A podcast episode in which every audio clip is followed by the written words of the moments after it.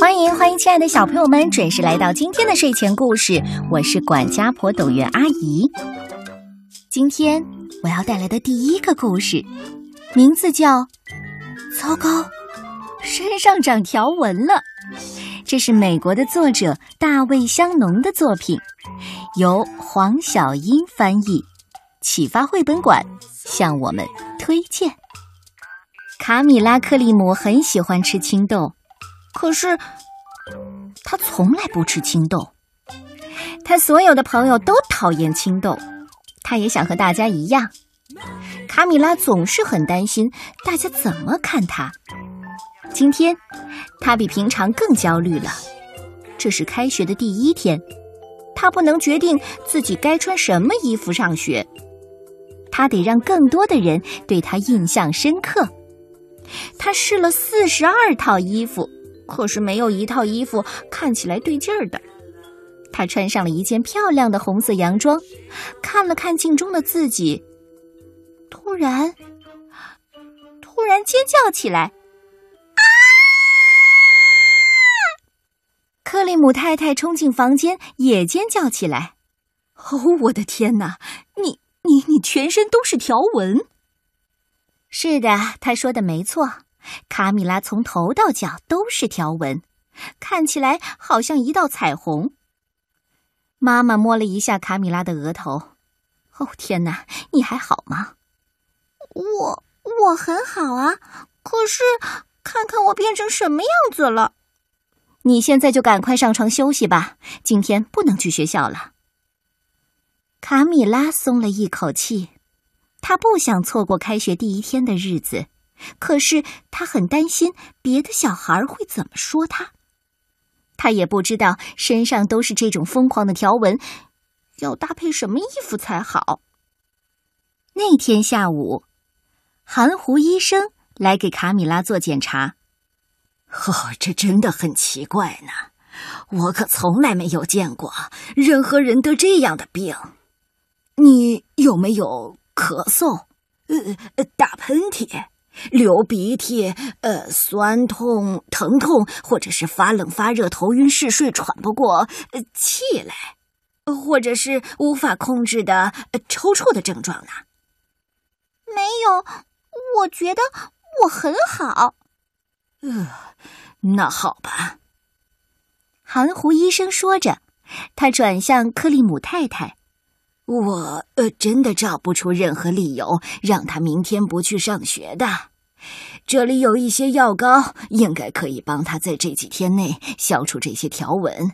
如果涂上药膏还是没有效的话，你知道在哪里能找到我？说着，含糊医生就离开了。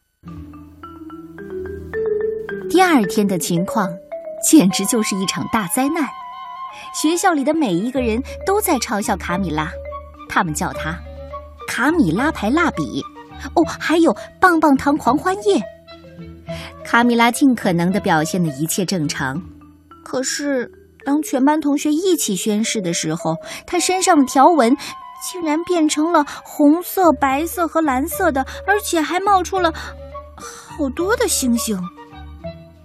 其他小孩觉得卡米拉身上发生的事棒极了，一个小孩大喊：“嘿，我说，你绣一些紫色的圆点给我们看吧。”波比想也知道，卡米拉的全身马上布满了紫色的圆点。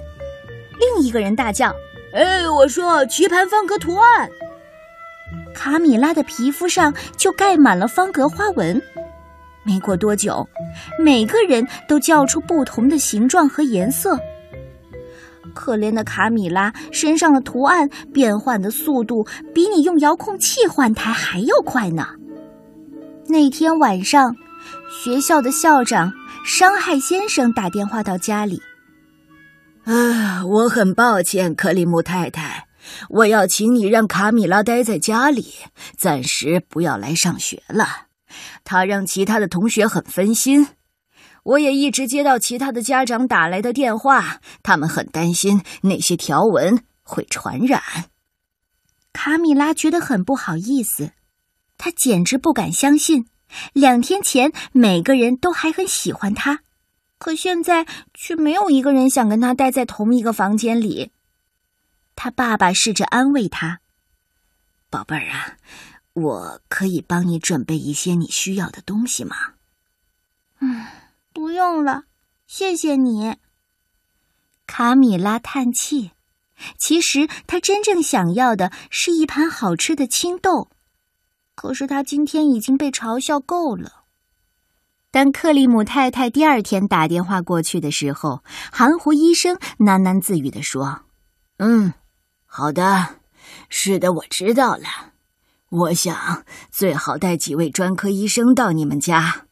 好，我们马上就到。”大约一小时之后。含糊医生和四个穿着白大褂的人一起抵达了。他向克里姆一家介绍他们：这几位呢是眼花医生、卡尤医生、蟋蟀医生，还有杨医生。接着，这些专科医生就开始在卡米拉身上工作了。卡米拉被他们又捏又戳、又拍又打、又测试的，实在很不舒服。呃呃，这可不是腮腺炎，哦，也不是麻疹，我想绝对不是水痘，也不像是晒伤了。试试这些吧，专科医生们说，他们每个人都交给他一罐不同颜色的药丸。眼花医生说了，上床睡觉前每种药丸吃一粒，明白吗，小姑娘？接着，他们就依次走出前门。含糊医生走在最后。那天晚上，卡米拉吃了药，结果糟透了。第二天早上醒来的时候，他的确感觉不太一样。可是当他穿好衣服的时候，却觉得衣服穿起来不太合身。他照了照镜子，结果呢？在镜子里回看他的是一颗印着他的脸的巨无霸彩色胶囊。克里姆太太一打电话，含糊医生就立刻赶到了。可是这一次，他带来的不是专科医生，而是专家。葫芦博士和西瓜先生拥有全国最聪明的科学头脑，跟上回一样，卡米拉被又戳又刺又看又听的。专家们记下许多的数据，然后就靠在一起窃窃私语。葫芦博士终于开口了，他很权威的宣布：“可能这是由病毒引起的。”忽然，毛茸茸的小病毒球就出现在了卡米拉的全身。西瓜先生说：“或者也有可能是某种形态的细菌。”你说怎么着？卡米拉身上又跳出弯弯曲曲的细菌小尾巴。葫芦博士补充道：“呃，有可能，呃，是一种真菌呐。”卡米拉的身上立刻盖满了不同颜色的真菌斑块。专家们看看卡米拉，又看看对方。我们需要回到实验室检验这些数据。呃，哎，我们一有结果呀，就会打电话给你。可是，专家们并没有找到任何线索，更别说是解药了。这时候，电视新闻媒体已经找到了卡米拉，每个频道的记者都聚集在他家门外，报道不可思议的变色龙小孩的奇怪案例。一大群人很快在他们家前院的草坪上扎营。克里姆家涌进了各式各样的疗法，从心理学家、过敏学家、草药学家、营养学家、精神学家，到一位年老的巫医、一位智者，甚至还有一位兽医。每一种所谓的疗法，只是让可怜的卡米拉的外形变得更奇怪。最后，你根本认不出她了。她的身上发芽，长出了浆果、水晶和羽毛，还长出了一条毛茸茸的长尾巴。可是，没有任何一种方法是有效的。有一天，一位自称环境治疗学家的女人声称她可以把卡米拉治好。闭上你的眼睛，深呼吸，然后和你的房间合二为一。卡米拉抱怨道：“我真希望你没有说出刚才那句话。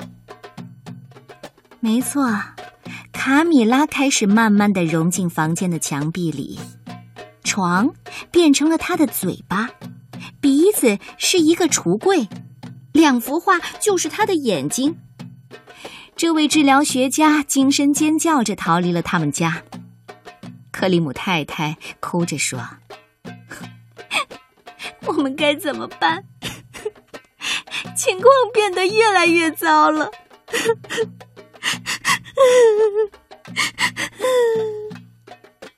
克里姆太太开始抽抽搭搭的小声的哭泣。就在这个时候，克里姆先生听见前门传来很小的敲门声。他打开门，门外站着一位像草莓一样又胖又甜美的老婆婆。她很开朗地说：“打扰你们，真是不好意思。不过……”我想，我能帮得上忙。这位老婆婆走进卡米拉的房间，到处看看。哦，我的天哪！你得的是很严重的条纹病，是我见过的所有病例当中最严重的。说着，他从袋子里拿出一个装着小青豆的罐子。喏，在这里。这些可能有效。克里姆太太问：“哎，这些不是魔豆吗？”“哦，我的老天，当然不是，没有那样的东西。这些只是一般的青豆。我知道你想吃一些，对吧，卡米拉？比起其他任何东西。”卡米拉真的很想吃一大盘堆得满满的青豆，可是她还是不敢承认。好恶心呐！没有人喜欢吃青豆，尤其尤其是我。哦，亲爱的，我错看你了。伤心的老婆婆把罐子放回包包，往门口走去。卡米拉看着老婆婆走开，那些青豆一定很好吃。和她这段时间的经历相比，为了吃青豆被笑，实在没什么。她终于还是忍不住了。等，等一下，说实话，说实话，我真的很喜欢吃青豆。哼，我想也是。老婆婆微笑着。拿出一把青豆，把它们扔进卡米拉的嘴里。嗯嗯嗯嗯。突然，那些树枝、羽毛还有弯弯曲曲的尾巴开始消失了。接着，整个房间开始转动起来。当房间停止转动的时候，卡米拉就站在中间，所有的事情都恢复了正常。我得救了！我得救了！是啊，老婆婆继续说：“我知道，真实的你就在里面的某个地方。”他拍拍卡米拉的头，然后他就走向屋外，消失在人群当中。后来，卡米拉变得不太一样了。学校里有些小孩说他很怪，可是他一点也不在意。他尽情的享用他爱吃的青豆，而且身上再也没有出现过一点条纹了。你喜欢这个故事吗？试想一下，如果有一天你的身上长满了条纹，你害怕出门吗？你会不会担心被嘲笑呢？我很想听听。你真实的想法。